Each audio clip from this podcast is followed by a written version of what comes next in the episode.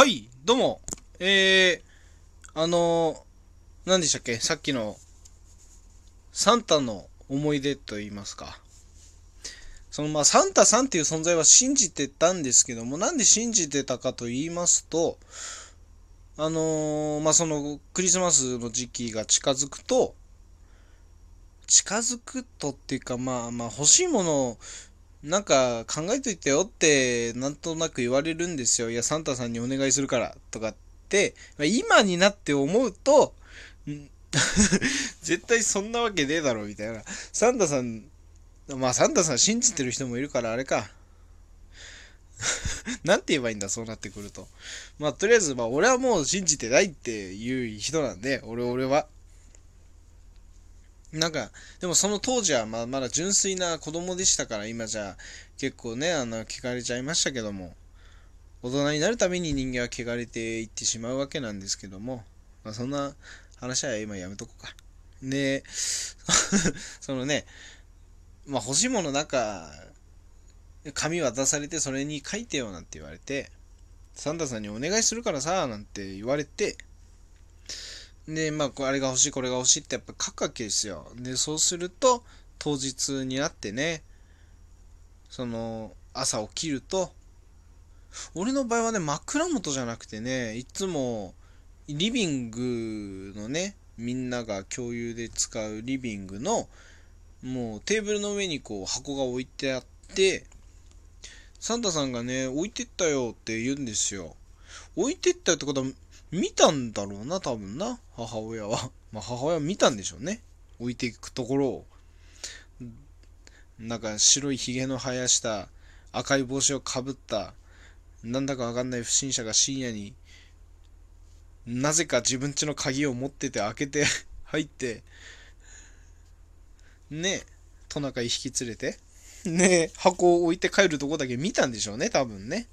で、あ、本当に？なんて、まあその、やっぱりね、子供もね、やっぱり純粋でね、全然その目の前にあるものしか興味がないから、もうサンタさんが来たっていう、サンタさんを見たっていうことなんかどうでもいいんだろうね。もうすぐ箱、何この箱ってやっぱなるから、全然その振りを全く気にせずね、その箱の中のおもちゃだけ見て、わーいみたいな感じの子供でした。ということで、まあ、お題ガチャ次行きましょうかね。お題ガチャ。I love you あなたならどう訳す？これね、やっぱ俺、英語好きだからね、英語好きでね、よく英会話教室こそ行かないけども、YouTube でよくやってる、そういう英語のリスニングとか聞いちゃうから、I love you っていうのはまあ普通に当たり前に訳します。ということで次行きましょう。ごめんなさいね、こんな、あのーセンスのない人間で本当申し訳ない。親友って何人いる？親友だと思う理由も教えてということで、親友ね。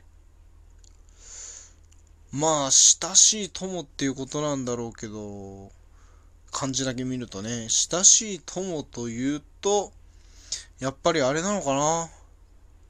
高校時代に仲良かったやつなんかわりかしまだあの LINE も持っててねあの LINE も交換しててそれこそねタイムリーだな。あの俺の友達ね一人あの連絡が来たんですよ。あの電話していい？なんつって。不在着信がまず入ってたんですよ。昨日。昨日日曜日で俺休みだったんですけど。不在着信が夜入っててね。でそれでかけ直したら向こうが出れなかったみたいで待っててって LINE だけ来てそのままあの俺未だに待ってんですけどまだ電話がかかってこないんでね。ちょっとその友達は大丈夫かなと思うんですけども。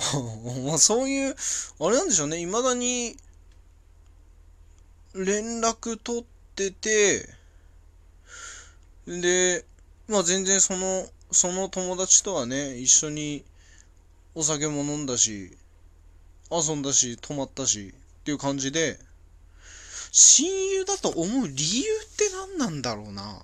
そう考えるとこうだから親友とは言えないけど、まあでも、まあ俺、なん友達っていうその、連絡を取る人自体がそんな多い人間ではないんで、そん中からじゃあ親友は誰なんだみたいな感じにはなっちゃうんですけども、俺の場合はやっぱりあれかな。まあ、仲良くしてくれる人はみんな親友だと思いますね。LINE 交換して、休みの日に遊んでってなるともう俺はもう親友なのかな？と思います。じゃあ次行きましょうか。宇宙人って本当にいると思う？これはね、俺は宇宙人は、あの、見たことがないんで、あの、いないと思います。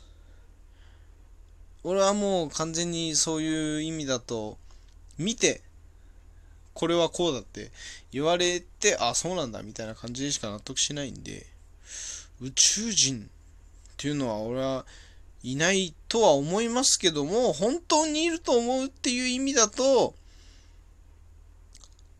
いるんだとしたら喋ってみたいかな。本当に、もしかしたらいるのかもしれませんね。じゃあ次、行きましょう。今までつけられた変なあだ名ってある？まあ俺は基本この見た目なんで、まあ太ってますんで、まあよくデブだなんだそういうね、まあこのデラックスっていう名前もね、中学の時に俺の友達から、なんだっけ、マツコデラックスみたいな体型だっていうことで、そのマツコを取ってデラックスっていう風に言われるようになったんで、そのデラックスっていう響きが俺は好きだから、あ、じゃあ、これ普通にそのまんまネットの名前にしようかなと思って、ずっとそれはデラックスって名前でやってるんで、まあ、変な話、中学時代のあだ名からこの、いただいてね、いただいて、こういう風に今でもこういう風にラジオネームで使ったり、ラジオの配信するときに使ったり、ツイッターでやるときも使ったりさせてもらってるんで、それはありがたいかなと思いますけど、まあ、変なあだ名っていうか、まあ、あだ名自体が、ね、その人の特徴をちょっと変にいじったような感じでつけるものがあだ名なんで、まあ、誰もが誰もが、みんな変なあだ名なんじゃないのかな。はい。じゃあ次行きましょう。人には秘密にしている弱点ってある？ある？これね、秘密にしてる弱点か。秘密にしてる弱点。なんだろうな。なんか俺ってでも、長所もないし短所もないような、普通みたいな感じの人だからな。まあでも弱点自体がな。うん秘密にしてる弱点秘密隠してる弱点ってことでしょ？弱い部分か。まあ、意外と、まあ、秘密にしてるつもりもないし、そういう場面を見せることもないから、自然と秘密にしてる感があるのが意外と泣きやすいってことかな。映画とか見ててもね、結構、泣きますしね。でもその、やまあ、泣いてるとこってやっぱ見られたくないですよね。でかい男が、ね、一人ワンワン泣いてたら、お前何なんだよ、みたいな。変な目で見られちゃうから。それはやっぱ泣きやすい、うーん、ところですかね。じゃあ次行きますか。殴り合いの喧嘩ってしたことある？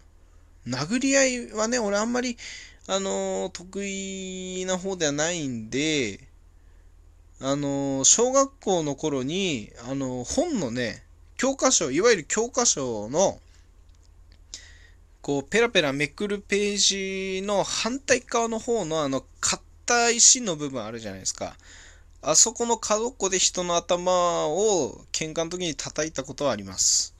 次行きましょう。泣いてたよ、その子。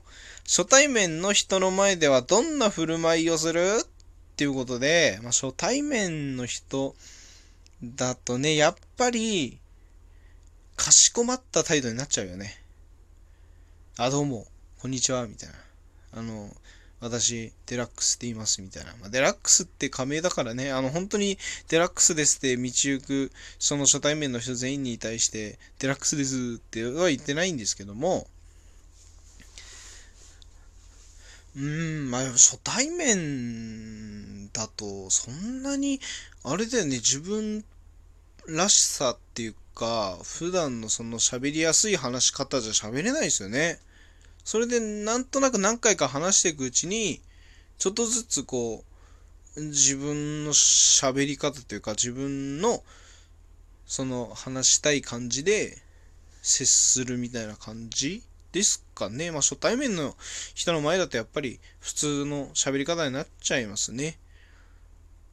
という感じであと1分か。もう1個ぐらいやっとこうか。これで最後にしようか。人前で泣いてしまったことってある。これすげえな。なんか、フリーみたいな感じだね。人前で泣いたことはないんですよ。あの、それがあの最大の弱点なんで、最大の弱点っていうか秘密にしてる弱点。秘密にせざるを得ない弱点なんで。人前で泣いたことはありませんということで。ね。もうこんな感じで、意外とお題ガチャ楽しかったな、これ。もう一回、なんか話のネタがない時にやろうかな。ということで、まあ大体、あれですね。毎週月曜日か、まあ、収録版は毎週こういう感じで、どっかの曜日でやりますんで、更新された時には皆さんちょっと温かい目で聞いてあげてください。温かい耳で聞いてあげてください。それではまた大